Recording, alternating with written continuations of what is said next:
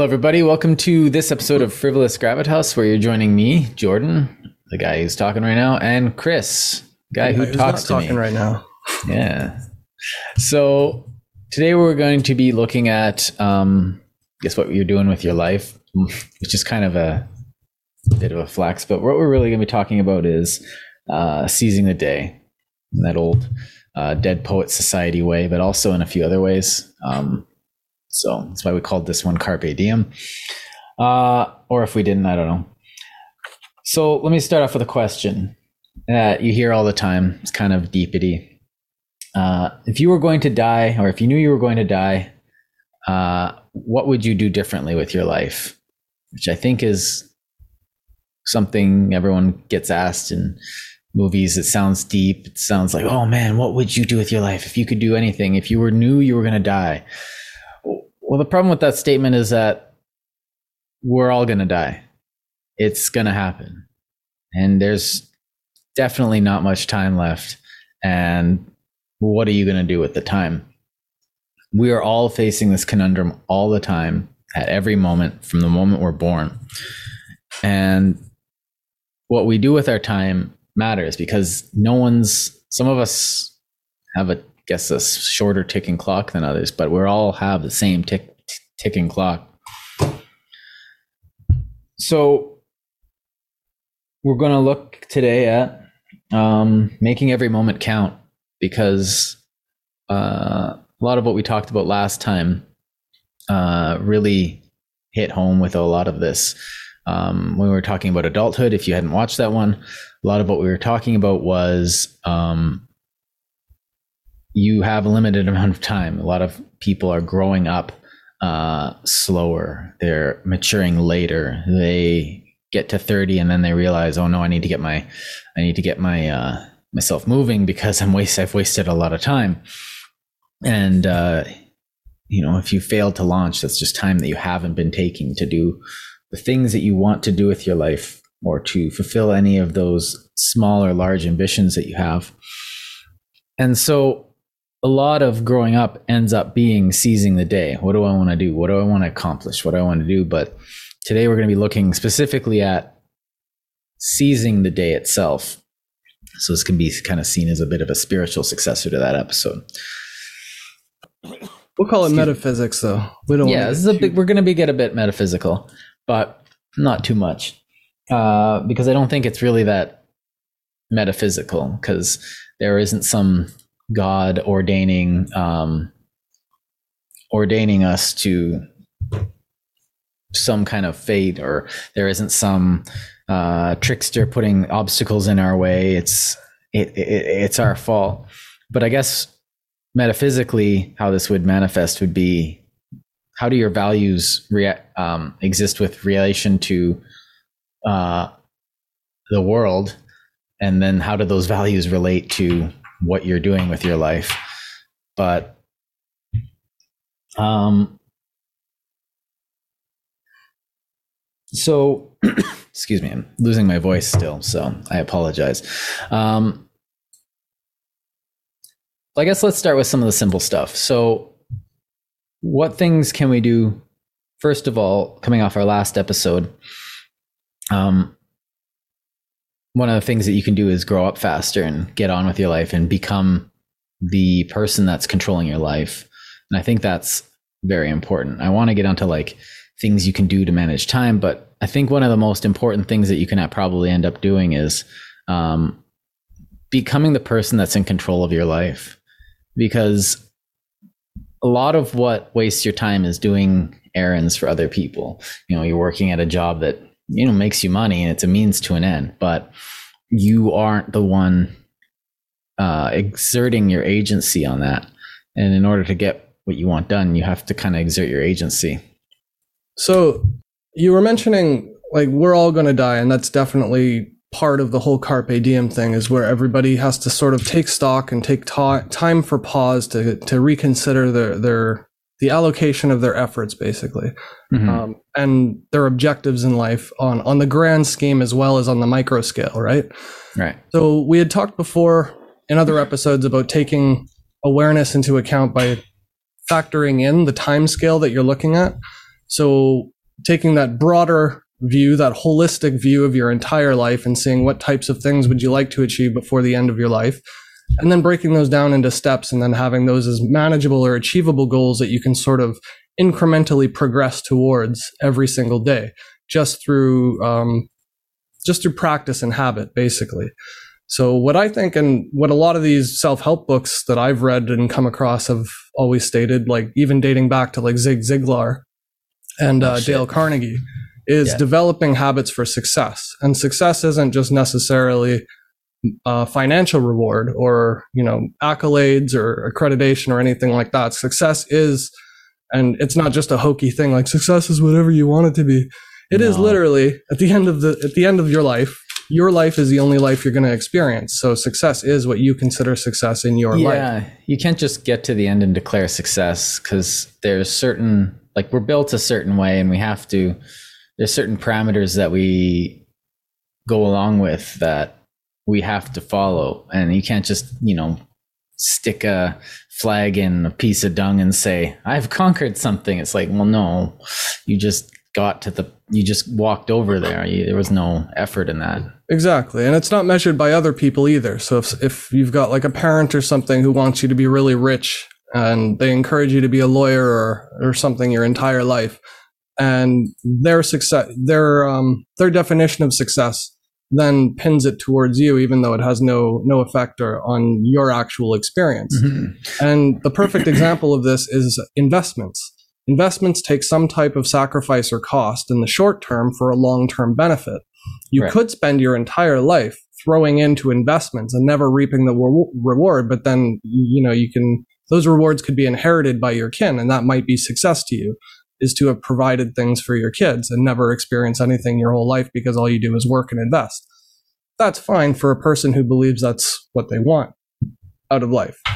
But I would I would say that most of the time when self-help or mental health um, books and, and articles or blogs, if you read those, uh, when they recommend that you um, that you meditate, this is basically what they're trying to say in a, in a overly simplistic terms, is to Mhm. stop and take stock and bearing of exactly what it is that you want personally, what would make you feel fulfilled, and see are you making those daily efforts towards that long-term progression and goal without sacrificing too much in the short term for a long-term uh, Yeah. benefit that you hope for down the road because I mean, one of the one of the things I remember growing up was like, well, you know, you want to be successful. Everyone's looking towards the results of effort, and then uh, you know, I want I want money and I want this. It's like, well, that's kind of what you want, but what do you want to do to get there? And so you're looking at the result. You're not looking at the task itself,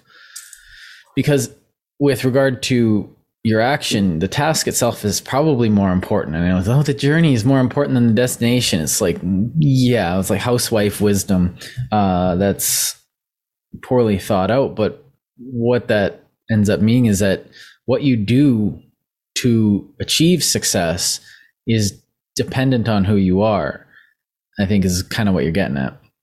But to build on that, it's like to ask that stuff and to actually sit down and think about it is like that's actually a very difficult thing to do is because it took me a long time to figure it out and I like a lot of just staring off into the into the river being like what am i doing with my life what is going on and it took a lot of like active um thought. I, it wasn't just like like it was also a passive thing just constantly running in the background of my head but i would just sit down and actively think it's like what is going to happen in my life? Like what do i actually want? And And that's also just a conceptual idealism too, right? So that's going to evolve as you live and grow. So when you're a kid, your definition of success might just be to like be an astronaut or something cool, right? yeah And then as you get older, you might, well, I just want a lot of money so I don't have to stress about money and I can spend time with my family. That could be another success. And then once you have kids, you might be like, oh, well, I've got enough money for my kids and everything, but now I need their education and I want to be able to help them with down payments for their houses and I want to help their kids go to school. So like, your whole idea is going to keep changing and that's okay. And it's important to reflect on the fact that also your ideas can change. So just having an idea and sticking to it and meditating on one thing, if it never changes throughout the course of your life, you're probably not meditating very uh, effectively, I should well, say. There's no wrong way to meditate, but you're probably not doing it as effectively as you could or to get the most benefit out of it. Yeah, and I always feel like when you're looking for something like that, you always have to be. There's an element of honesty in it too, because you have to be like, "Well, I'm the best in the world." It's like, no, no, you're not. Like, you're not.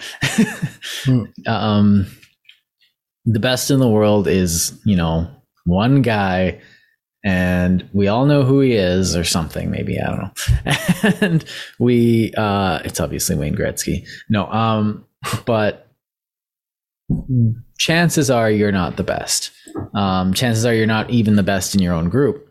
That's okay. It doesn't matter because comparing yourself to other people is kind of dumb because uh, well, it'll get you bogged down. There's not much seizing the day there if you're just going to be comparing yourself to someone who's got completely different circumstances, completely different contexts, and completely different goals and answers the question, What do I want? completely differently. And What skill wanna- sets too. yeah. So when you're looking at the ends, this is this is actually a response to your point. Uh, is that uh, I feel like the honesty of it when you're when you're sitting there thinking, "What do I want? What do I want?" You have to say, "It's like okay." There's a certain amount of honesty in it, and you also have to answer the question like, "How do I want to get it?" Because you could say like, "Well, I want money, and I don't care how I get it," and so you go off and do some, you know, You start a forex bank. yeah, you do some evil shit. So, and then um, you take from others. You you you don't you do something that you don't enjoy that doesn't provide to humanity.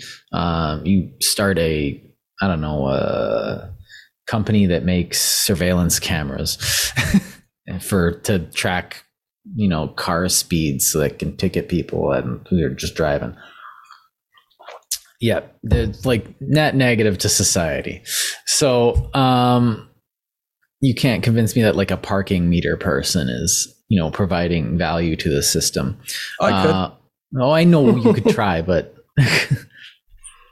See, it all comes down to what you want versus what somebody else wants, right? right It's like And we so- talked about before with the person having a complete life just sitting and petting their cat all day. If that's Yeah. what gives them that much fulfillment, there's absolutely nothing wrong with that compared to what I would want or what you would want, right? Right. I, I think it's a little less like anything could fulfill somebody because I don't think that anything someone conceptualizes could possibly be something that fulfills somebody.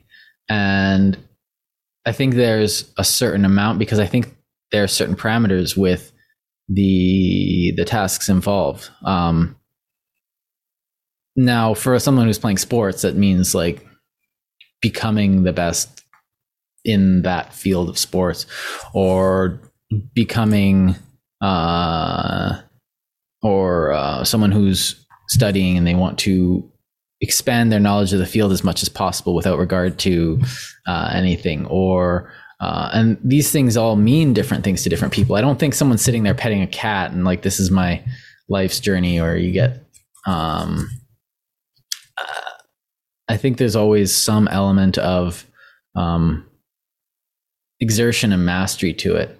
Unless you're like i'm the best at petting this cat But how's Uh, that any different from being the best at kicking a ball? Like a professional soccer player, that's what they do is they kick a ball. They train running so that they can kick a ball. They train push-ups so that they can kick a ball. They do drills Yeah. and plays and it's all just so they can kick a well ball. there's a cultural there's a cultural context to it if you sent a soccer player back into ancient rome everyone would be like you're really good at kicking things for some reason why why i don't That's really weird. that's really weird no one in our society does that because everyone in that society has different contextual stuff so what so if there was a league for petting cats? oh then there would probably be oh it probably is god damn it well, I'm just saying, like it, it's arbitrary. We just make up meanings to things, and we say this one's an okay meaning, and that one's a less okay meaning. But that's just based on think- personal preference. I think it seems arbitrary. I don't think it is actually is arbitrary because I think a lot of what culture is, what we agree is of value as a I don't want to say collective because that's not right. Just as a group, um, becomes something because it provides, say, a uh, a lesson or a uh, structural benefit, or it's something we all agree is good. Um, this provides good in society, something like Christmas would have, because you know everyone comes together. All of a sudden, it everyone comes together. Well, why? Well, we do it because you know we celebrate the birth of Jesus. But what's really happening is you know you're reinforcing, uh, making a structural argument, but it's not a bad cultural thing, and but inside another cultural context, it wouldn't. It would it'd be completely meaningless. Now, I'm not arguing for cultural relativism, but at the same time, I'm arguing that it's not arbitrary. We we humans even unconsciously do things for a reason. I would I would say, and even if we don't know that reason, well, why am I doing this? I don't know. I'm just doing it. Uh, you see a lot of that in society. Um, See, I, I would conjecture that it is arbitrary, just based on the fact that evolution is arbitrary. The way things evolve and mutate is completely random. So what we choose to appreciate and value and our personal preferences have to be just as random as evolution, unless you believe in some uh, higher guiding principle like a soul. Because then the soul would be the guiding influence, not evolution. but its evolution is happening in relation to um, the environment itself. The evolution is and mutation are specifically the um, action of evolution are happening in response to um, environmental things. So you know you get a a snake that grows fur. It's not going to grow fur in the desert. Now, or if it does, it's like, why does that snake have fur? I don't know, but it's going to die soon. Protects It's it from the sun. yeah and so you then you get a snake that develops some film over its thing that that protects it from the sun in the desert uh, but you know a snake with fur in you know a northern climate make make make make a bit more sense like caterpillars or something snake with fur But most evolutionary traits are benign. You don't even notice them. And No. those are random. So the actual act of evolution is random, even if every now and then you get one trait that manifests as something that's significant enough to be perceived. right But in that, from that vein, you could also say that people's preferences are likewise. So it's not wrong for people to have different preferences because in order for there to be diversity in our population, there must be random preference. Right so we're getting We do coalesce to some types of principles and ideas that we agree upon, like soccer and uh, you know being better than just kicking rocks around. i think But it's still arbitrary. We're still well, just i think the using. it seems I, I still think it seems arbitrary on the surface but if you get to a metaphysics of it we all are kind of looking for similar things uh, uh, at the base of it and i'm not saying like spiritualistic metaphysics i'm saying like well why do you why do you uh, make these wood sculptures? It's like "Ah, this is what i do.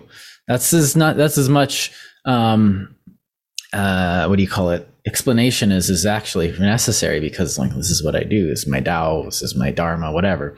And so um finding that's extremely hard. Sometimes it's easy and those people are blessed. There is no other word for it.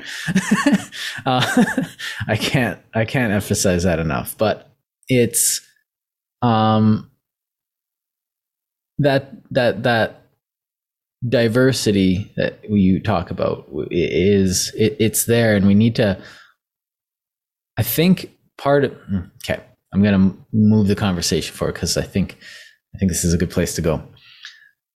That diversity that you talked about that comes from some seemingly arbitrary place eh, sorry but uh is something that we kind of need to brace as an individual but it, we're not ever told what that is. And that's kind of why you know you, you end up with a lot of people who kind of sit there it's like what do you want to do with your life? They're like i don't know. But like i said those people that know are blessed you know these people like what are you doing? Well i'm working making wood sculptures. Why? This is what i do. And that's they found their their their thing that they can do to seize the day. They, they found that thing that gives their life meaning because you know they're good at it. And they revel in the excellence of their own hands uh, to some extent, and there's um, a beauty in that. And when you've made that manifest in the world, you you you have fulfilled, I guess, that metaphysical expectation uh, of um, well, the, the metaphysical expectation of meaning and the metaphysical expectation of your life, because you are an actor acting upon the action that brings you the most joy, and not an inaction provides suffering to that person. But I think the problem with a lot of us is that when we're encountering that diversity, when we're encountering that, what can I do as a human to be the most human that I can be, which is to fulfill some aspect. Uh, I think Dharma is probably the best word for it. Um, I'm probably going to have to explain that though for some of the audience because you get it, uh, but that doesn't really help much of the people listening. Yeah. okay, so Dharma is a Hindu. Yeah, it's a Hindu. No, well, it's a Hindu. I think it's also used a bit in Buddhism, but I could be wrong. Oh, it's fully uh, used in Buddhism, but I think they got it from Hindus, which got it from Brahmanic texts, which got yeah. it from blah blah blah. Everything's yeah, the, borrowed. The Vedas, who the Aryans brought in from like northern Russia, going like who knows yeah. man that melting the paper pot, the chinese created that melting pot of central asia was fascinating anyway um and yes, it was a weird, swirly melting pot of cultures. Um, but the Dharma is this concept, much like um, the Tao, much like the Logos in Christianity and uh, Chinese, um, where you have a purpose in life and your job is to fulfill it. Now, in certain of the traditions, it's your dharma is to weave baskets and it's imposed upon you in sort of a caste way and that's just slavery. You can't like that's that's slavery. Your your your dad weaves baskets you weave baskets. There's no yeah. way you're going to get out of it and we kill you if you try not to weave baskets. And we won't pay you enough to live and yeah. Yeah because you don't deserve food. Because you're a basket maker. Yeah you shudra filth or something. And so there's elements of that in it but the concept when you when you look into it makes does make a lot of sense and it feels uh like there is a lot of meaning there. So when it feels like there's something there explore it because your intuition is telling you there's something there and you have to use your conscious mind to actually figure it out. You can't just be like oh i get it. It's like you know a feeling. No, That's sort of the it. implication I was trying to underline, though. That is a deification of causality. Mm-hmm. Basically, saying there's an existential point or goal to ever, to your life. When yeah, that, that's not provable, though. That's just an assumption that you have to make based on there being some type of soul no. or, or you know, it, energy of the universe guiding you into a, a forward direction. It is, but metaphysic. it's really just not. It's it's a downward flow of entropy. You mm. go hmm. from an ordered state to an unordered state, and then every now and then you're going to get pockets of order, which are just vort- vortices and entropy. And that's what life is.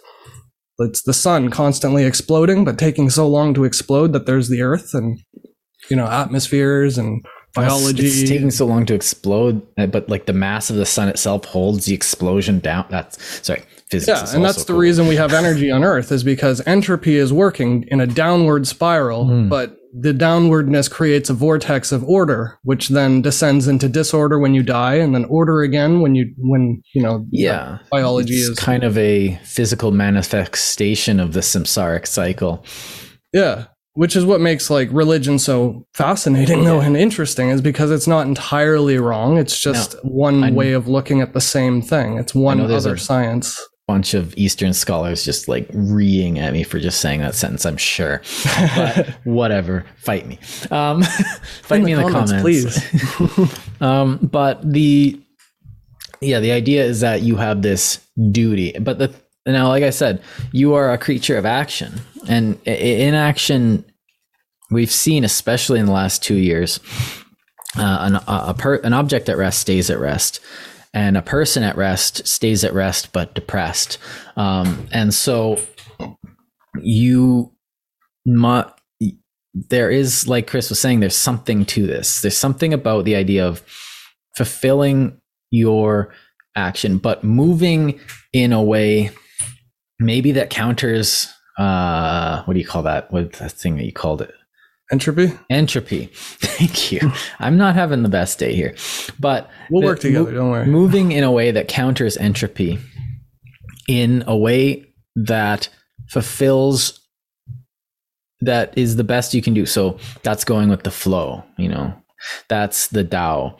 That's that thing. The so you marrying Dharma with Tao here or logos, doing what comes naturally to you. And we all kind of have something and I'm kind of as have a suspicion that there are a few unfortunate souls that are absolutely good at nothing.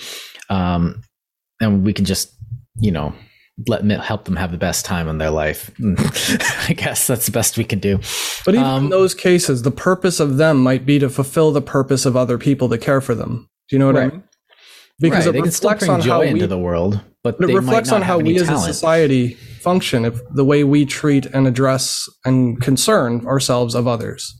Yeah, that's that's that's another story. But the talent that we uh, that most of us have, that ninety nine point nine nine nine percent of us have, except for Jim and Bruce, who always brings me down. Uh, but stupid Bruce. Yeah, don't bring me down, Bruce. If Bruce Sorry. is watching this, we don't mean you. We mean the other Bruce. We mean the Bruce from the song. so, um, what what and we we talk about a lot of this when we when we we're talking about um uh when we talk about economy diversity but the thing that you're good at but fulfilling that thing in itself brings joy. And that's something that we've just all seen you know you, you're good at this. You find the zone in something you're like whoa i'm really good at this and you want to do more of it because you want more of that joy feeling. You see that it's productive. You've created something, you've added something.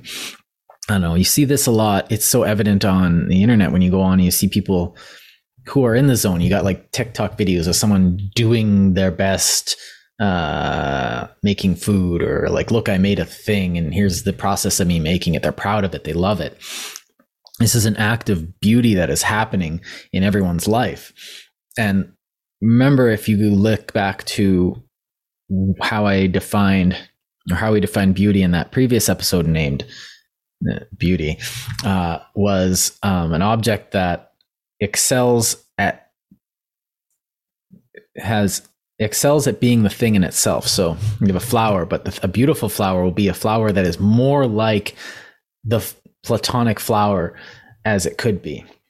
You know, beautiful mug, you'll have like a a regular mug, but you know, a beautiful mug will be a mug. Like that is the most mug thing I have ever seen. Quality of excellence in being what it is. Superior vessel of fluids. yeah, it's just like, man, there's mugs, but I didn't know there could be a mug. and so but here's the thing though, with with the Carpe Diem um, in mind, like the whole point of this, just to sort of um, Oh yeah, I was gonna bring it back, but you can you know sorry. I, I want to enc- encourage you to keep going, but I just wanted to keep into context like the, the frame of reference that we're we're moving from, right? Because mm. this isn't a, a, discussion about theology or epistemology or anything like no. that. The the idea is that carpe diem means meditating on your own fulfillment, things that value to yourself, and the things that are value to yourself in the long term for a lifelong type of um, context or viewport or perspective is the thing is going to be the things that you excel at. It's going to be the things yeah. that you try and get yourself to master, or the things that you do um, ritualistically almost in order to get that sense of fulfillment in, in, in the grand scheme. It's not just a matter yeah. of, you know, giving a homeless person $5 once and then thinking for the rest of your life that you're some benevolent soul. Yeah, that's actually it's about it's about the ha- habit, the habitual nature of your actions and your behaviors and your thought patterns and your energies and efforts. And I think mm-hmm. that's what you're getting to. Yeah, and there's I think the reason that we say carpe diem or seize the day is because that movie was so good. Uh, well, it was. We all good. love our Latin phrasing. Um, yeah, Latin phrasing and Robin Robin Williams just being Robin Williams and um, no, it was a good movie. And in that movie, the the guy in that movie only found joy in uh, acting because he wanted to play doing that play, and he killed himself. Oh, geez, spoilers. When uh, he was unable to do that, when he was unable to fulfill the thing that called to him, and I think a lot of us not are in a even more precarious position where we know what we're good at or we know what we want to do and we just don't do it. We just stop and we're like, oh, that's someone else. I'm not, you know, and we make up excuses and they're all excuses. And yes, they are excuses. Um, uh, well, my dog died. It's like, oh, okay, I'm sorry about your dog. So, and you, a lot of us, instead of just like, instead of not finding it, because there is that meditation, and a lot of us are held back from even getting there. But once you know or have an inkling of what you want to do, just go do it. And that's I'd say, well, you know, it's easy to say because I can anyone can say just go forth and do the thing that you want to do. There's a lot of steps involved there. There's a lot of paperwork involved. There's a lot of steps that you don't want to do. And frankly, the first step is always the hardest. It's like the stupidest, hardest thing ever is that first step because step two, three, and four are just, you know, you, you accidentally step them. My only criticism is, to that though would be being good at it. I don't think you have to be good at something to do something that's valuable. And an example of that would be this podcast. Like I'm not the best 3D CG designer in the world or graphic designer and we're not the best podcast hosts Mm-mm. and you know what I mean? Like it's not about just doing the things that you're best or excel at. It's about doing things that are of value. And to us, or to me at least, uh, I assume for you too, but I don't want to speak for you since you're here. for, for us, the value is in the communication and in the socialization and the progression of just civilized society itself or expanding awareness and knowledge of things like literature or, you know, programming or, or Talking you know, concepts like open source love. and and things like that. So it, I, I don't want to pin too much of it on how well something is perceived no. to be done because I don't think that's what makes something of value. I think well, anybody I, that has something to say should write a book. That's why I wrote a book anything anybody that has like music in their heart and they just want to get it out there's no point in just reserving it for yourself when it costs zero dollars whatsoever to copy and paste an audio file for somebody else to listen to so right. you might as well release an album to everybody even if nobody likes it because if one person likes it and it costs nothing to transmit it you might as well have that out there well i think it's the aggregation of all of our art is what makes art. It's not just the best or the peak art that is art. There are tons of artists that will never be known or ever be heard of who made sculptures that never lasted even their own lifetimes. I think that art could have influenced somebody else during their lifetime or during the lifetime of the piece. And, and like the obvious thing is like with uh, painters, especially, a lot of times their work isn't worth anything until after they're dead or Hitler's work wasn't worth anything until after he, you know, Third Reich. Like his art wasn't bad, but oh, nobody oh, that, wanted yeah, okay. it. Okay, I was but like, now if you tried work? to sell art, now if you tried to sell a piece of art that was done by Hitler, it would be worth a lot of money, but not because of his artwork. It would have been a lot of money because of Hitler. So yeah. it's not about the value of the item or the mastery of the craft specific to what you're doing.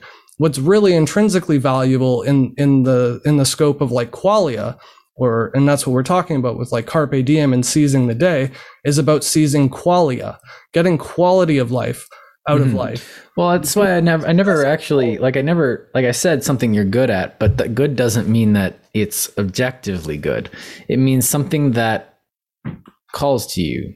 Um like i'm decent at some things and i like some things but that doesn't mean i'm a master. I'm the best at it. How many people play professional hockey but are terrible at it. But pl- the being in the NHL probably brings them a, an inordinate amount of joy, even though they're not Connor McDavid or Wayne Gretzky. Um, even though it seems like Connor McDavid doesn't really get much joy from it. he's never I'm smiling. Sure you can't get that good at something and do it that often. Like I know, I I know he's got, but I just I don't know. I never see the guy smile.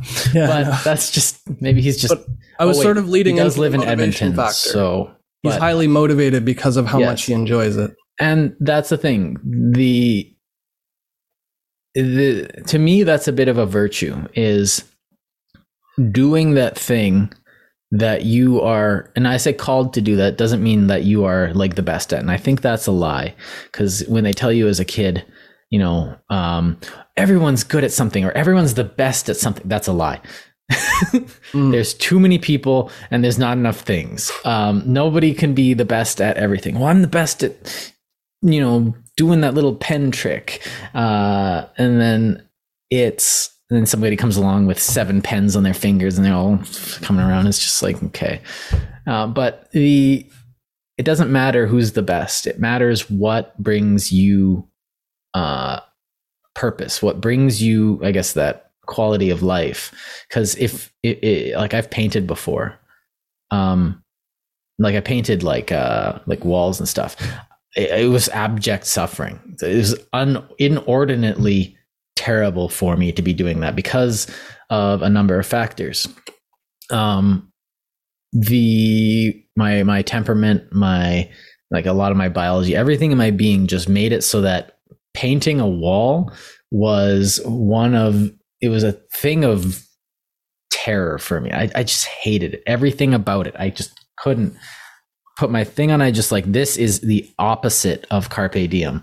This is what I would do if uh, I was deciding to anti seize the day. I would you know go here to suffer, and that's I'm using a negative to explain the positive, but um, very Buddhist of you.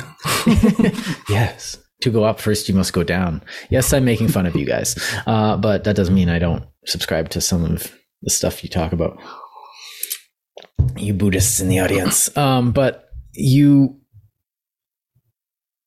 I find that in it, it isn't some kind of spiritual thing. It's just literally the way we're built. We're not a we're not a specialized um we're a generalized species, but we're a generalized we're specialized as individuals. And that's maybe by design, whatever you want to call it, maybe by just to keep us, you know, go read some evolutionary biology. It'll say like you need to fill in a niche, but humans are such that we fill in multiple niches all at once. And we do that by generalizing on the macro level and then specializing on the micro level. And that micro level is an individual, that's you. So we're all kind of intentionally built a bit differently we, to reinforce um, survival of the species and to maintain cohesion of the human form, which means like we all have to be different so that you know one disease doesn't just take us all out at once. But in practice what this means is that we are all good at something but we all kind of suck equally and that's okay. But i think the now let, let's let's kind of move on because we kind of been beating this dead horse a bit um now finding that thing that provides you know we're kind of saying that it's something that provides you that. What do you want? And the answer to that is that we've provided so far is you want to act in the way that you're good. So like um do the thing that you're good. So if you're if you find pleasure in baking, bake. If you enjoy uh the act of being a barber, go cut people's hair. Uh, if you feel this unrelenting need to protect the weak, go be a soldier, I guess. Um, if you just can't stop singing, go sing. Go be a go be an artist. Or if you can't stop drawing, go draw. Embrace that that which drives you towards it. And but don't and I think you'll probably agree with this one, is that uh, don't just let it happen. You want to interrogate those feelings a bit because you know, you can say like, "Oh, I keep drawing all the time." It's like, well, yeah, yeah, but why? And what do you keep drawing?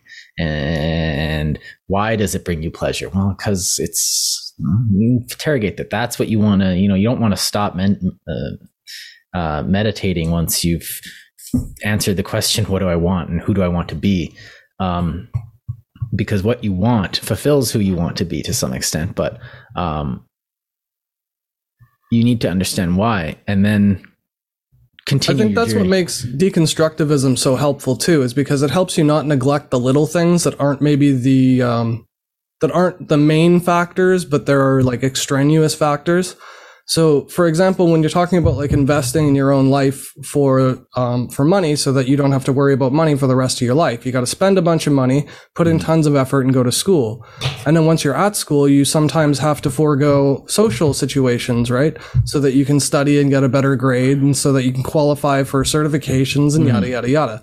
those types of short term investments, even though they feel long term and they're very hard because you spend years and years to work towards a degree.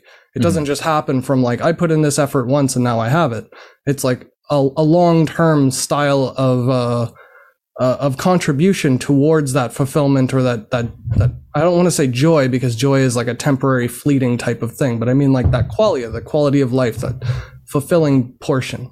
So in assessing those types of investments of either time, energy, or money, or all three, you're also um, you're also have to take stock and keep into account those little moments that you're also going to miss not so that you can avoid doing the hard thing, but so that you can adequately cost um, cost benefit analysis your your your trajectory, if you mm-hmm. know what I mean.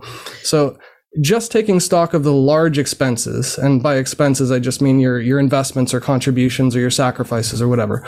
Only taking stock of the large portions and ignoring all of the small ones, I think, is what most people do. And because it's easier and quicker, but when you when you reflect and meditate and actually think about it, taking appreciation of all those little things that you also did will give you even greater fulfillment from the work you're already doing. Mm. And I think a lot of people who are dissatisfied in life, it's because they're only looking at the the big chunks and then they're seeing more big chunks of effort than they are seeing big chunks of reward but the rewards come in small chunks just like the effort came in small chunks. And that time that you take to actually sit and process changes the way you not only approach the day but also um, it makes it easier to do all those things on a daily basis knowing that they're all contributing towards something that you know is meaningful. And you know it's meaningful to you because you regularly process it, interrogate it, like you said. Mm. So without that interrogative uh, in process in, in, in a regular basis, it's easy to forget or, or lose, lose sight of the reason for your ambitions and the feelings that you get from them. And that goes from anything from child rearing to making money to education uh, or arts and whatever you want to do and apply yourself to. Uh, the point is to actually not just appreciate the rewards from things, but also appreciate the struggle that it took to achieve those rewards, because that's going to give you a fulfillment of the reward. The reward itself is just like a thing, right? It's something you hang on your wall to remind yourself of the feeling. But the actual process and the actual attainment of the goal the conceptualization, that abstract piece is what actually benefits you. The piece right. of paper means absolutely nothing in a frame. Well, it's your it's... memory of acquiring that piece of paper and everything it took to get it and what it's going to give you in the future that's actually beneficial. Right. Because we're misconstruing, I'm probably going to say exactly what you were just saying. Um, that's is... good. Paraphrase away, my friend you have this symbol on your wall, you know, Jordan Roy graduated, blah, blah, blah, blah. It's a symbol that represents, and we, we take it a lot of times almost too literally, like you have attained a big victory. But the problem is, is that every large victory is just a series of small victories, and that represents. And the big victory, like I remember getting my master's and doing the thing, like the big victory was almost meaningless because I had remembered all of the little tests and all of the little uh, conversations and all my m- tiny victories that I had had along the way. And those were the ones that taught me all the lessons that I remember. Um, and the piece of paper is merely a symbol of that. And it, it's a useful symbol and it, it can be used as a tool, um, a practical tool. But beyond that, it's, it's tucked away back there somewhere. I should put it like here. That'd be a good spot for it. But yeah, right um, in that cubby hole in the middle. Yeah, and like have some old pistols just kind of crossed above it. to piss my old teachers off. Uh, but um, the those little things are are, are, are, like it's the reality of what's happening and I, I, think when you're in school one of the one of the glorious things about school and i think one of the things people miss when they get out of school is that everything is geared towards an end. And that is so powerful. Like you have this, you, you're performing a task which is nested in a larger class, which is or a unit, which is nested in a topic, which is nested in a class, which is nested in a in a uh, in a degree, which is nested in a uh, education, and the goal is to you know get to the end of the education And I actually had a lot of problems with this because while I was going through education, I was so absolutely driven. I was like monomaniacally driven. Everything was towards that goal. And when I achieved that goal, I was just like, oh, I screwed up. I, uh, my momentum, I've got all this momentum. What do I do with it? And I had to like sit and meditate on it. But the, the, the joy of it was having that. And like we talked about in our relative scopes episode, when you have your actions nested within a, um, within a construct of reality. So it sounds all fancy, but no. When when you have an end, um, I'm doing this so that I can uh, gain an education. I'm doing this so that I can create, finish a work of art, a work of art. I'm doing this so I can play this symphony perfectly. I'm doing this to build a building. Um, talk to a construction guy. They like they, they, their actions are nested within a larger structure and this is this is something that does provide a lot of meaning because you're doing something for a reason. But when you get out of school when you get that certificate it's almost like a stop sign. Stop. You finished. You're good. You can rest. It's like but resting i no. I don't want to. Resting is the absence of act of action. Like i don't i don't want that right now that's so, a lot of my difficulty with school too. Like I've mm-hmm. always got bad grades in school, and it's not because I'm like dumb. I, am not saying I'm the smartest guy in the world, but I'm definitely not dumb. Uh, I just have difficulty with school. But one of my life goals, one of the things that brings me fulfillment is education. So I try to learn everything because that's what fulfills me. Mm-hmm. Even if I know for a fact I will never know anything perfectly or master anything because I'm splitting my um, my efforts off into so many different directions, I know for a fact that I'll never be the best at anything. But my goal isn't to be the best at anything. I value the education of knowing things more than I value the um, not that I don't value accreditation. It's just that it's more important to me to to to to maintain my level of successful education versus somebody else's like a bureaucrat or administrator's level of successful education. Mm. That said, I'm still in school and I've enrolled in university and, you know, all that kind of stuff. But the point is my motivation, my driving factors, the thing I do on a regular basis, the practice I do with code and meditation and philosophy and all that kind of stuff is, um, it's about me. And that's because I spent the time trying to learn this since, you know, a young age um, due to my my penchant for philosophy, but finding relationships that um, that jive with like core values, like harmonic relationships with other people, generally have that undertone. It's usually people who really resonate with each other are people who have those types of core, deep-seated belief values that they um, they they not project, but um, it radiates from them. It radiates between people, and that's what I guess the hokey science would call aura. But I, I do think there's something in it, though, even though it is hokey and you know again metaphysical. That? But the aura is basically how we apply our energies and efforts and our behavioral traits that you know then progress from those or are extensions of those.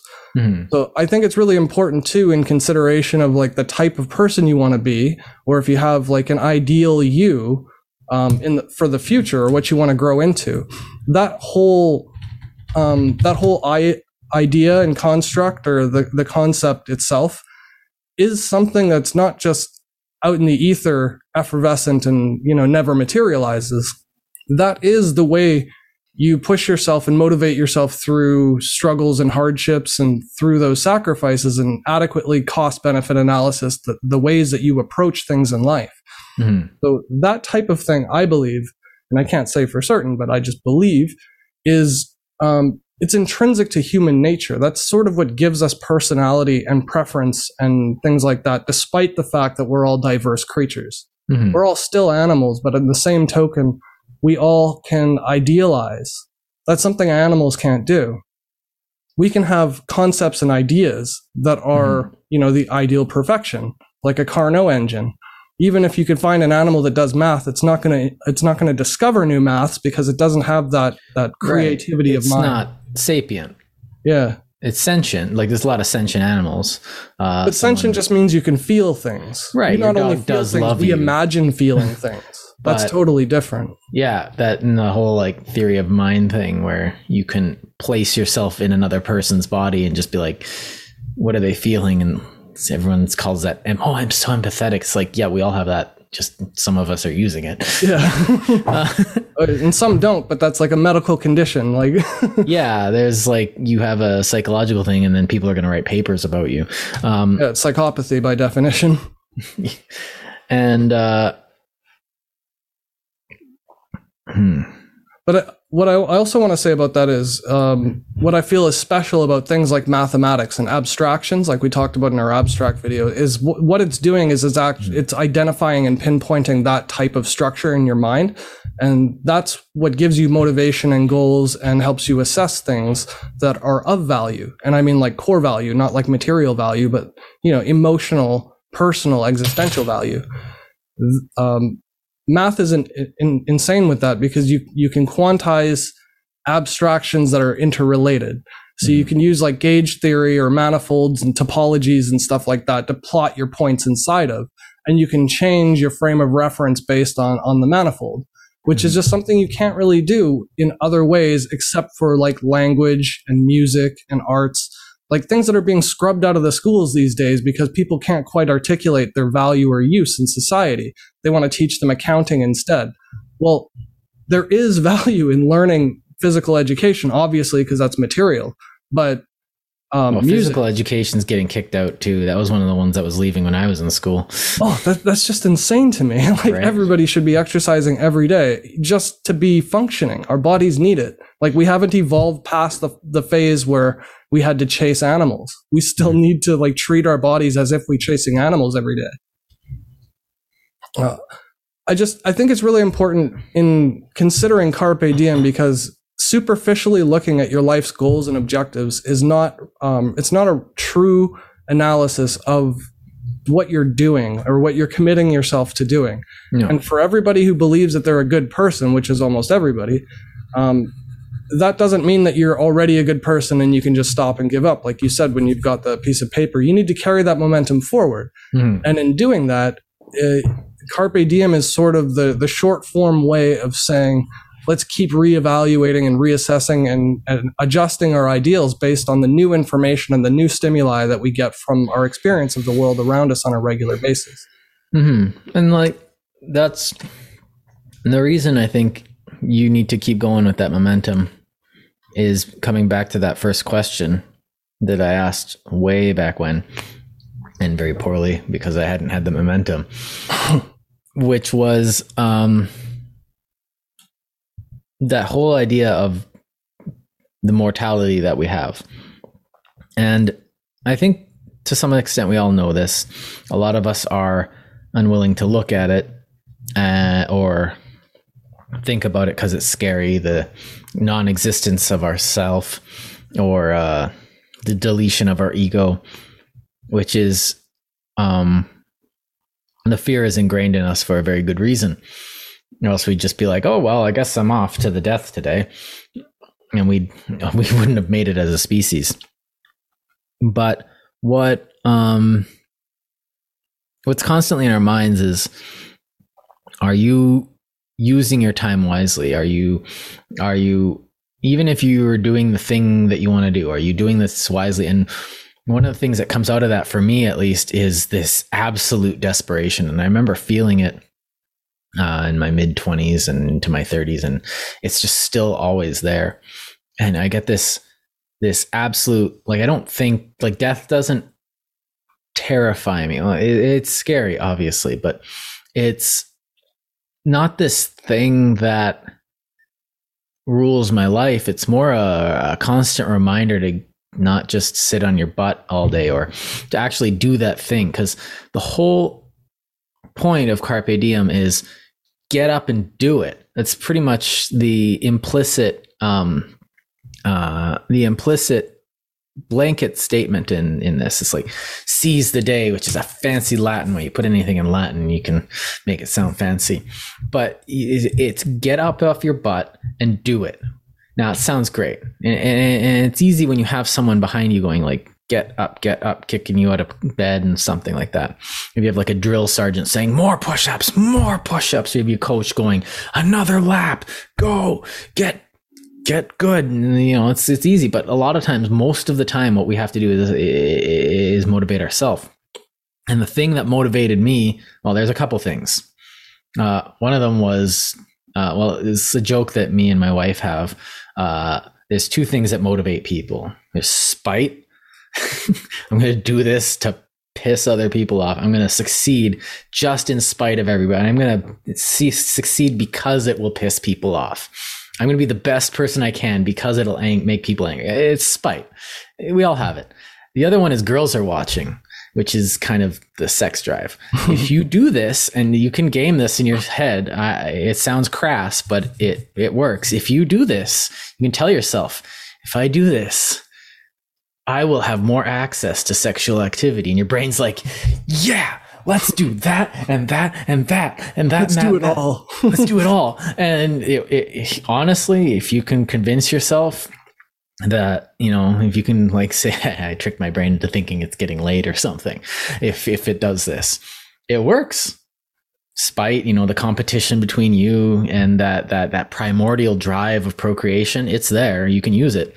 But the most powerful one is that dread I will have died without doing anything. And this is where you get things like legacy and uh, history. And this is where all this stuff comes from because people want to have their life mean something, but your life can't mean anything if you don't do anything.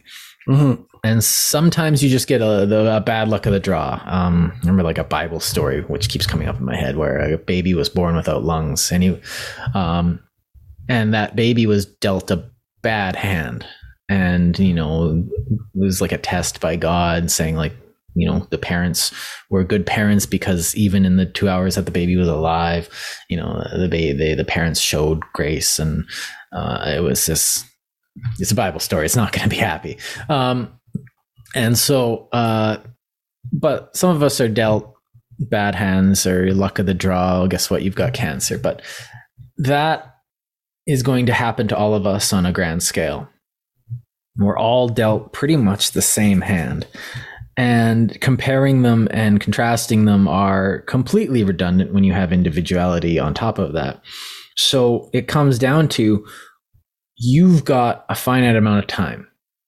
What are you going to do with it? And you can be nihilistic, and we see a lot of people being nihilistic with it. Well, it doesn't matter. So why should I even try? Well, it doesn't matter. So, well, of course, it doesn't matter, but it matters to you as an individual. Like subjectively it matters. Well, objectively, see episode not. on meaning. yeah, see that uh, or cynicism, where or cynicism. Yeah, I just go off on it. But these people are frankly evil. Like they don't create anything good. They're they're slaves to entropy and they worship it. Uh, because nothing matters. You might as well just get it over with. And then the fact that they don't belies, I think, one of the I think almost makes my point. Um, because you know you tell someone who's like nothing matters. Okay, well then kill yourself, and then they don't. Well, something obviously matters there, and the thing that matters is the life that they won't they aren't willing to take from themselves because while they see some intrinsic even though they're claiming nothing matters they're unwilling to take the step that their religion uh, demands uh, which is you know just become nothing. Um just enter the entropy like put yourself back into the to, into the swirling mass of uh, matter. No no because there's something subjectively that is important to us. Maybe and it, it is driven chemically but that, again metaphysically doesn't matter because subjectively we're still living in the context of being human. Thus when you come up to something jesus I'm, my point's coming away from me but when you, well, maybe I can help you find it a bit. yeah. Sorry, I, I, was making a point, and I just I, I, was about to bring it back, and I forgot what I was originally. Oh, it's fine. I was I was gonna let you keep going with it till you came to it. Um, but as far as that uh, that nihilism that creeps in, I think a lot of that is biological oh, right. and chemical. I think yes. a lot of the way we think, like, and the easy way to the easy well, example the analog to it is like the sex drive or whatever. I mean, mm-hmm. it, it's in out in out in out. Like it, it's not it's not doing anything, but we enjoy it so much, and our brains are wired so much for it that we're just like because it's well first of all it's more than in out in out in out anyone's had who's had uh to my older you know well my ears audience i'm sorry but Okay, to anyone but- who's had more As an analog to exercise, it's just lifting and putting down, lifting and putting down, Yeah. lifting and putting down. It's not actually building something. It's not doing anything. It's not constructive. Well, I mean, Hmm. it's building kids, but what I'm getting to though is it's it's not. Um, when you look at it dispassionately, it, it looks ridiculous. Oh yeah It's absolutely absurd the way we as animals behave as animals. Like Which is the why- fact that we have to cover ourselves up and we have shame is just weird. Well, which is why I do believe in the objective because the objective is something that we can access very easily. It's just, it's absurd. it's Yeah. like, oh, look at this matter walking around, rubbing up against each other, creating more editions of that matter. It's like, Yeah, now they're secreting fluids for some odd reason, and there is objectivity and we have to look at it. Uh, it's just, it's not actually that useful yeah, it, it doesn't it doesn't Unless you're doing diminish the value of anything. That's the thing. A lot of people are using it on an equal weighted playing field as you know their value systems, and objective values aren't reasonable.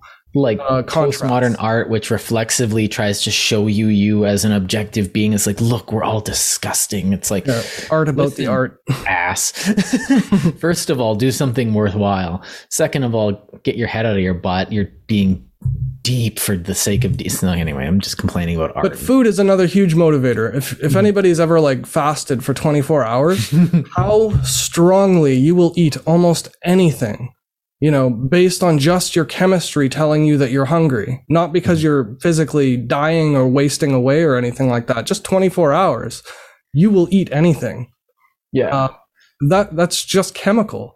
And when people have a variety of different chemistries and a variety of different experiences and a variety of different biologies, that just makes for a hugely diverse population for their own uh, personal growth and development and ideals and their own Mhm. conceptualized, per, um, not perfections, but uh, uh, excellence that uh, telos. yeah, yeah. And I think what I was trying to get at, uh, and thank you for getting me back on the Mhm. track. It's just my brain went. wanted to think about clouds and nothingness and You're doing it again? yeah, I'm doing it again. but what I wanted to say was when I was getting at this was when you bring it back, you can actually game these objective aspects of yourself and make a subjective change. You can, uh, and the like, yeah, subject, uh, sexuality, uh, food, these things that we like, if you don't have them, like the food drive, if you don't have food, you will do some, like history has shown us that we can do some gosh darn distasteful things uh, when we are that hungry. Um, and men who cannot control their sexuality, they do some of the most heinous things uh, we have seen. But um, I guess women too, but men, they're the ones with the higher drives. Um, but the, Women do it too, just different. yeah, they do it. It's, it's just weird It's a bit more manipulative. But yeah it's um but the uh but the biggest one is death because it's coming for us all it's universal um this uh it's the one that'll affect everyone equally um and it is um it's ultimate. It's always in the back of your head. It's always saying like you know memento mori remember this. You know remember you're gonna die. And it, it, it it can depress you when you're playing you know a game that you actually hate just to pass the time. And you know your brain just is like hey memento mori. And you're just like ah. You just like remember and you know you, you see yourself objectively for a second you're just like crap. But then you it works when you're uh it works in a good way too you know you're you're looking for inspiration and all of a sudden it ticks you in the back of your head and you just and you're just like okay okay i gotta get going i gotta get going and I think I near must- death experiences do a lot of that. suffering strangely does it too Yeah. um, because you understand that life is short when you're just suffering. And you you you, you know that you don't want to live a life that's like that. You don't want like the next 70 years you know it's like oh i could die at any day. It's like no you could live 70 years in this misery. And that's mm-hmm. one of the one things that drove me because i was i was working all these terrible jobs and i wasn't seeing any advancement. I was i was looking at my future and i was saying i can't do this for another 60 70 years. I i can't I will not be able to do it. And so I shifted my gear and moved forward in a different direction because I I was like I can't take 2 years of this, let alone like the next 60 70. No, no, no. I can't. So uh, I had to actually make a I guess a carpe diem uh, calculation in my head and I went back to school. And the irony is, of it is you had to do twice as much of it once you went back to school. That was the sacrifice you made. Oh yeah. And not only were you doing those jobs and doing more of them because you were paying money out, you had to study and do the schoolwork and everything. Yeah. And that extended for years. Yeah. It wasn't just like I'll do it once and then I'm done and I'm better off. It was like, well, 70 years of misery or 4 years of slightly more misery and then, you know, 66 years of less like right. significantly less mi- misery. And so what that got me was an education. It got me valuable effort and suffering, like that suffering that you get out and you're just like, oh, I hate that. And then two weeks later, you're like, man, I love the way that sucked. The good stuff. Yeah. that good stuff. I remember doing that at like, um, I was in cadets and as a kid and I remember going to camp being like, oh, this is terrible. And you get back from camp, you're like, that was the best three weeks of this year. What the heck? And you don't know why, because it's just you're you're um, utilizing your agency. You're an, you're an agent that can act, an actor in reality, and we're actually utilizing that agency. It feels good. Strange, but the but I think what's really important to know is that, that it too, also got oh, me sorry. married, and now I can enjoy my life in a fuller, richer way than I had before because carpe diem. I seized these things. I just took them, and I think I. Sorry, I, I, I might actually tangent here. Um, is that the other aspect of carpe diem is just take it. She's there. Ask her out. It's there. Buy it. It's you know why not dress nicely for that thing? Eat the good food. Smell mm. those friggin' roses. Tell that person he's an idiot because he's an idiot. like, just do it. Your life's short. Engage. Don't be passive. And a big part of like taking control of those types of situations, yeah, in my sorry. opinion anyway, and this is from a Buddhist perspective, in case anyone was unaware at this point, um, is to take it slowly. So when you do in, uh, ingratiate and uh, engorge in food, good foods, and all the best smells and everything like that, cook it from the ground up, wash yeah. it by hand, chop it slowly. Like take your time, and that's how you make the most of your time is to slow it down when when you're having fun or rushing through things, time flies and you miss most of it and you're like trying to hit fast forward your whole life from one event to the next. Take the time to sit there awesome. and, and like suckle on the drops instead of just, you know, yeah. down the hatch. So that's a quality aspect. Um, now I think quality and quantity both take part in this, and I kind of want uh, that that argument that I was making before, uh, just now, was a quantity aspect. And I want to come mm. back to that because quality is worth it.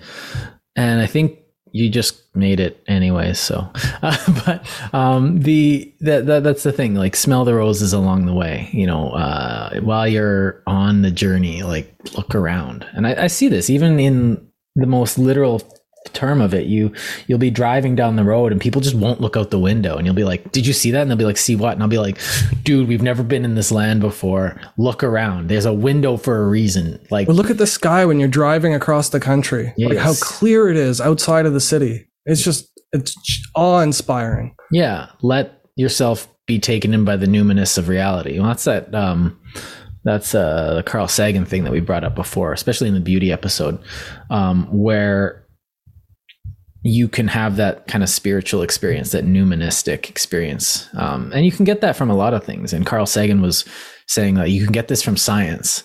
When you're doing science and all of a sudden some mystery of the universe reveals itself through this, simple math equation, you're just like, whoa. And this happens every once in a while when you're paying attention. And I guess the, the thing that you're arguing, I guess, correct me if I'm wrong, is just pay attention and let it linger. It was intended to be supplementary though, because Yeah. quantity is definitely important, but quality is also important. Quantity, and I call this quantity, quality and quantity. Quality is take your time, enjoy the meal. Uh, quantity is Do don't it. buy fast food. uh, Enjoy well, I guess that, that's meal. that's quality, but like quantity is actually do the thing. Like take the opportunity, and, and uh, a lot of people think I'm weird for this because I actually practice this quite a bit, and I've been practicing it for a long time because it's been a truth that's been so evident in my life forever. It's just. And I don't practice it often because I still well, I suck with women, but I don't need to try anymore because I'm married. So, life hack. Get married. yeah, get married and you don't have to suck with women anymore. Uh, but um, that's the thing. Like, if you know, it's like, oh, I don't have a, you know, uh, I, I don't have, I've never had a girlfriend. But ask girls out. Well, why not? Well, why would I do that? Like, what have you got to lose? She's gonna say no. That's the worst thing she can do. The worst thing she can do is say yes. like. No is easy. You just move on with your life, feel bad for a couple minutes. Yes is like, oh shit, now I have to put up. And I've said that before, but the thing is, is that quality is you have to engage with everything that's happening in your life at all times. Like there's a person walking like that's making a comment in a store. Respond. Uh, there's a uh, there's a concert happening that you want to go to. Go to it. There's a uh, you know uh, oh, I don't know. Go to that restaurant. Enjoy your life because you're there to. En- and this is kind of like hedonistic, but I think I'm making more of an Epicurean argument. But it doesn't matter. Carpe diem means do it. If you get the inkling to do it, do it. If you're at the if you're at a club, dance. If you're at a wedding, dance. If there's music playing, dance. Just dance.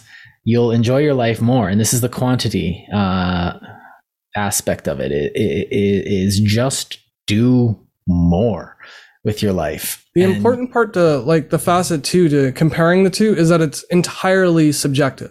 Like not Mhm. just slightly, but it's entirely subjective. And the way I would sort of example this would be um, with exercise. So if your goal in seizing the day is to make sure that you exercise every day just a little bit to get yourself fit so that you don't, you know, wash away, um, your goal might mean to exercise as hard as possible so that you just get it done and over with. And then your goal for your life, your longevity of life or whatever could be achieved just by having a hard workout every day. And then on the flip side of it, you could do, well, take the time and enjoy your, your, your workout and appreciate it and start slow. And, you know, you could drag it out to an hour every day and that would be also beneficial for your health and your mental state and would achieve your objectives. But because people's objectives are different, one might be, I just need to get the exercise out of the way so I can do all this other stuff that actually Yeah. matters to me. And another person might be, I need to slow my mind down. I need to really breathe and relax and fa- like take in all the sights and sounds of, of nature as I go for my walk.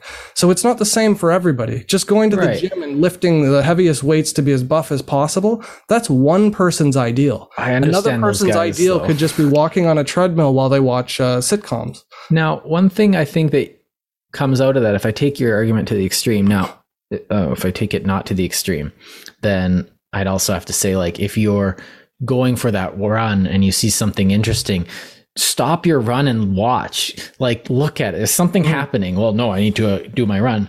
And what it comes to me is like, there isn't a set of, there isn't a list of the things you need to accomplish. And if you're listifying, that's not a word I like that Uh, word. if you're Coined here on listifying things and you like these are the things I need to do in order to have a meaningful life because you know that's it's like you're doing it wrong. Everyone who would do that is doing that wrong because you need to be versatile because your life is going to surprise you with some weird stuff and if it's not on the list, it's not something I need to accomplish. It's like what? No, it's like this isn't a video game where you say like get seven things. Oh, I got seven things. I'm Yeah, done. here's your trophy. Here's your achievement. like no it, it life is going to change every moment and because like we've all seen this so, you know your life you, you've got something okay i'm gonna do this and this and this and all of a sudden something happens you're like new plan. and that's something that I think we all have to do because life, like okay, COVID threw everyone for this this thing. It's like okay, everyone's got these plans, everyone's got this stuff, and all of a sudden everyone's like, no, no, we can't do that, and everyone has to go new plan. And some people just put their life on hold. You know, a lot of car paid. A lot of people. A lot of car pays. A lot of DMs didn't get car paid um, to keep with the actual syntax there. But the um, the ones who were able to flourish were the people who made masks, but also the people who were able to adapt to it and say, okay, what does my day look like now? My day isn't just like a set of uh, RPG uh, points that I need to accomplish. I, I you know, this is why I'd really um, find when people go like, "Oh, I need to go to Harvard, and then I need to do this, and then I need to do this." It's like, oh, you've got the next forty years planned. Have fun with that. Um, like, how are you going to deal with the the um, you know the cost, know, broken arm you're going to get? In, your when house. you're 35 like or you know what happens when your car breaks down it's like you you you need to plan for versatility and part of that is and i'm not even saying the bad stuff that's going to happen like what happens if, and this kind of happened to me, and everyone thought I was stupid, and everyone was like professors and parents, and everyone was telling me it's just like, you shouldn't be doing that. I met a girl. it wasn't my fault. Um, but it, I met a girl, and I was just like, well, I'm going to put all my bags and beans into this one. And, uh, and that to me is an example and, of your ideals changing, though. Right. But at the time, like, that was congruent with your ideals, and then right. it became perpendicular.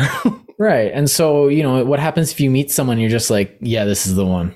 And then you have to, you know, you get, it's like, when we're going to get married, we're going to do this. And everyone's telling you, no, you have to do it according to this. It's like, no, that's versatility. You can do both. Like, I got married and got my degree. It didn't affect it in any way. Like, it actually made it more uh, well, people just don't like marriage these days because you know filthy breeders and stuff. Nuts to those guys, you you you know virgins from the Club of Rome. But um, wait thirty years when they need a tax base. Oh, I wish more people had more kids. yeah, look what's happening in China right now. Jeez. Someone told me that their population is going to be half of what it is if they keep on this trend in by the end of the century. Oh, it's too late. It's already going to be halved as soon as the seniors from that bubble die. Oh man, all. Yeah, in, in, twenty or thirty years, it's going to be. Uh, they're going to be. When you get maybe, that many single men in a in a one place, bad things happen in history. I can tell you that. Um, but um, what is? I guess that goes along with that dream deferred, but the dream deferred is actually a girlfriend and not you know racial equality. Ooh, that, uh, that's a Langston Hughes poem. But anyway. I might jump off of that and skip to uh, and move it along to one. One of the things I wanted to say though quickly oh, is sorry, that yeah. these things that you need to carpe diem, these things that you need to seize, are the positive things, the small positive things that you just need to grasp at, you know, smell those flowers, pet that cat, have a cat. Don't just be like, well, you know, I got excuses and stuff. It's like, ah, nuts to your excuses. Enjoy your life. Like, you know, memento mori. So, you know, carpe diem. Oh, jeez, I'm going to, too much Latin. So, what these things are is you need to actually seize them. You need to take them. You actively, they're not going to come to you. You need to actually grab them. That's one thing I remember learning is that it's like, oh, I have to actually go out and do the thing.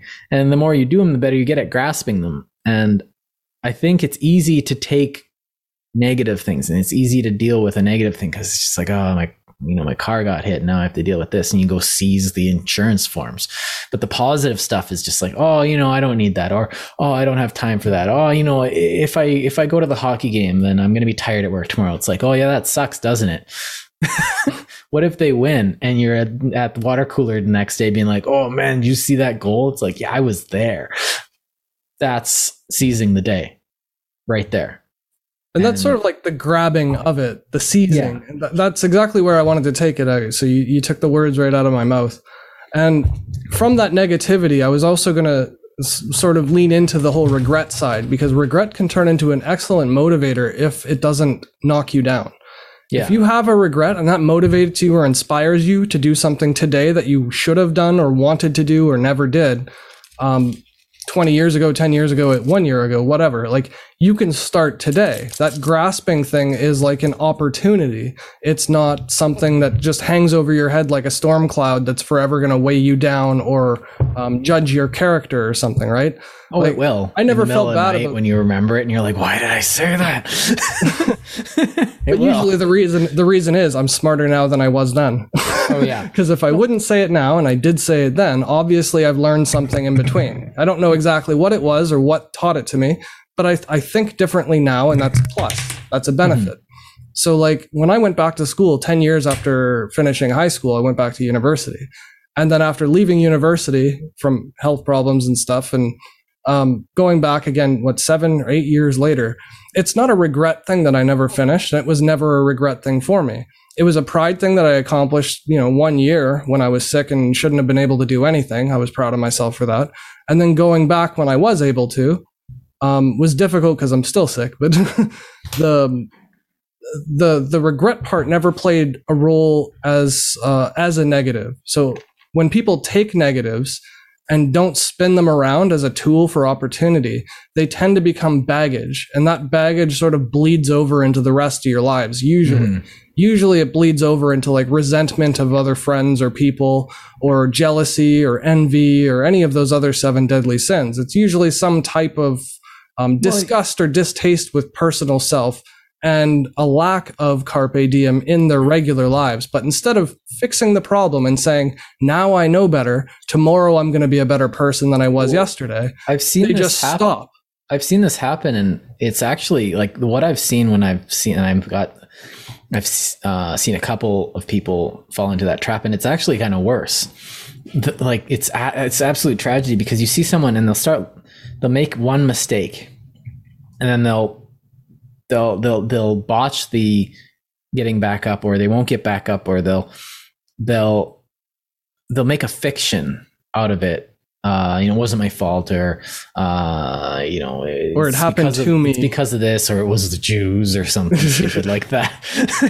um, and what happens is you start telling lies about what it is. Oh, I'm not. I can't do this because of you know that time that I got slighted by you know that I got turned down by a job or I got fired. Therefore, I can't ever work again. Or and then you start telling more lies, and then the lies build upon the lies, and then You you've got this them. fortress of regret which is buttressed by all these lies that you you can't it, it becomes more and more hard to start telling the truth um and fess up to it because the rejection of all this would actually end up destroying you or you Um, believe it will destroy you. It's not that oh. it actually will. That's part of the fiction. It's like I need this. This is part of me. or yeah and well, there's a couple I've, a couple times i've seen this um is that i wasn't sure that if they actually rejected this if they would come out of it absolutely sane um i thought that the confrontation of their dragon their dragon had gotten so large that they couldn't confront it anymore and it was just ruling Nietzsche's darkness, like we talked in our last Yeah. episode. well, a couple episodes ago we make these Oh, too quickly My memory sucks. It was like three weeks ago. Oh, man, time just keeps going. That's the other thing. Just time speeds up. yeah, we've been on here a year. Yeah, over a year now. We started last October, or November. November, I think. Yeah. Yeah. Wow. But, um, We I- seized the day.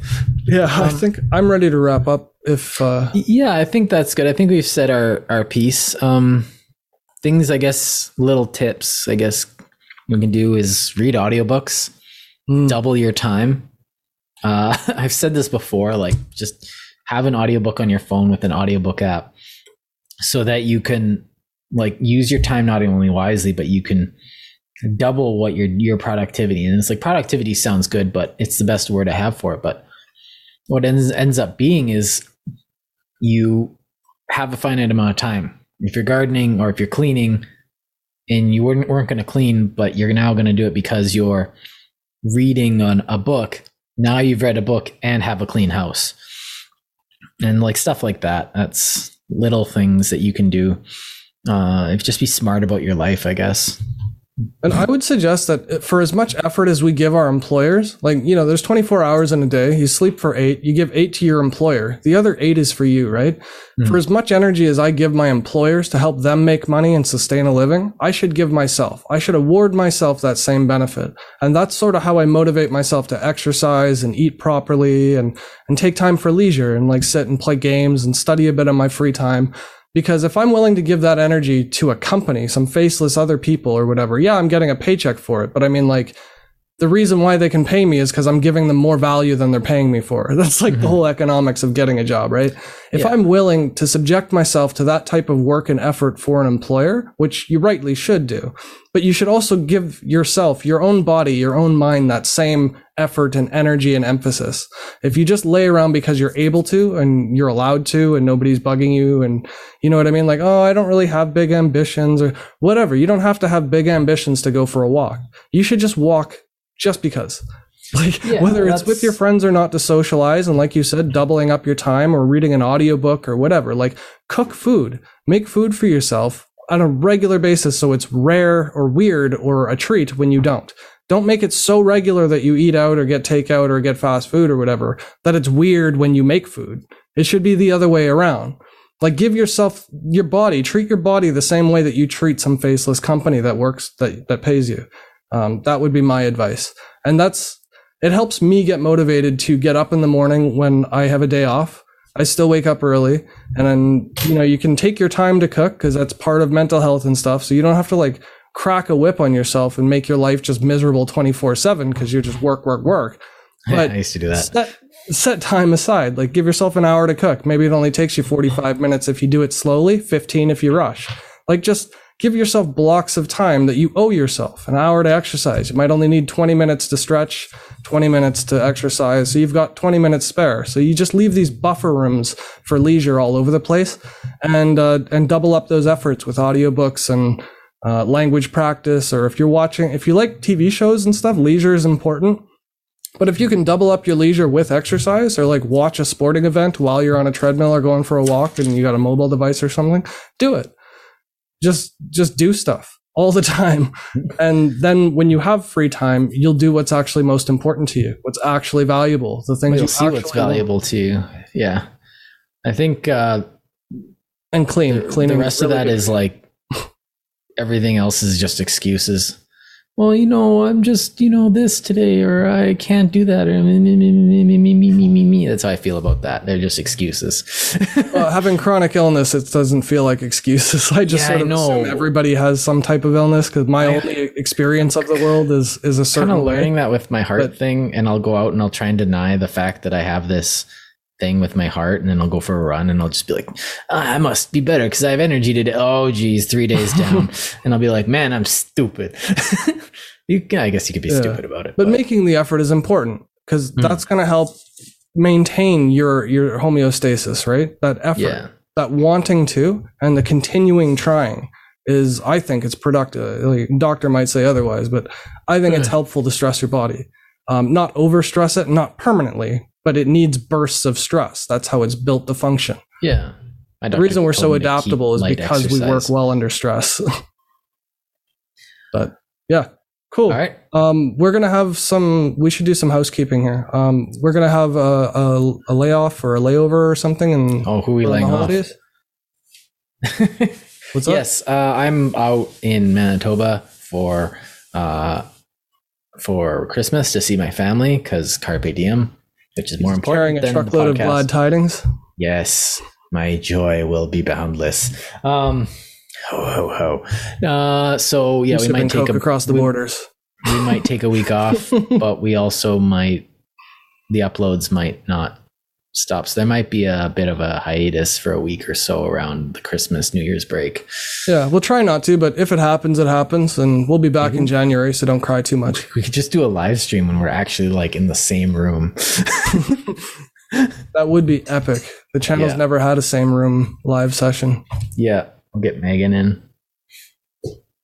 Cool, yeah. but um, you've been listening to Frivolous Gravitas with myself, Christopher Driver, and as always, the super elegantly charming I'm Up elegantly charming, not just regular charming. No, super why, charming. Yeah. All right. Thanks for listening, guys. No, thanks for tuning in.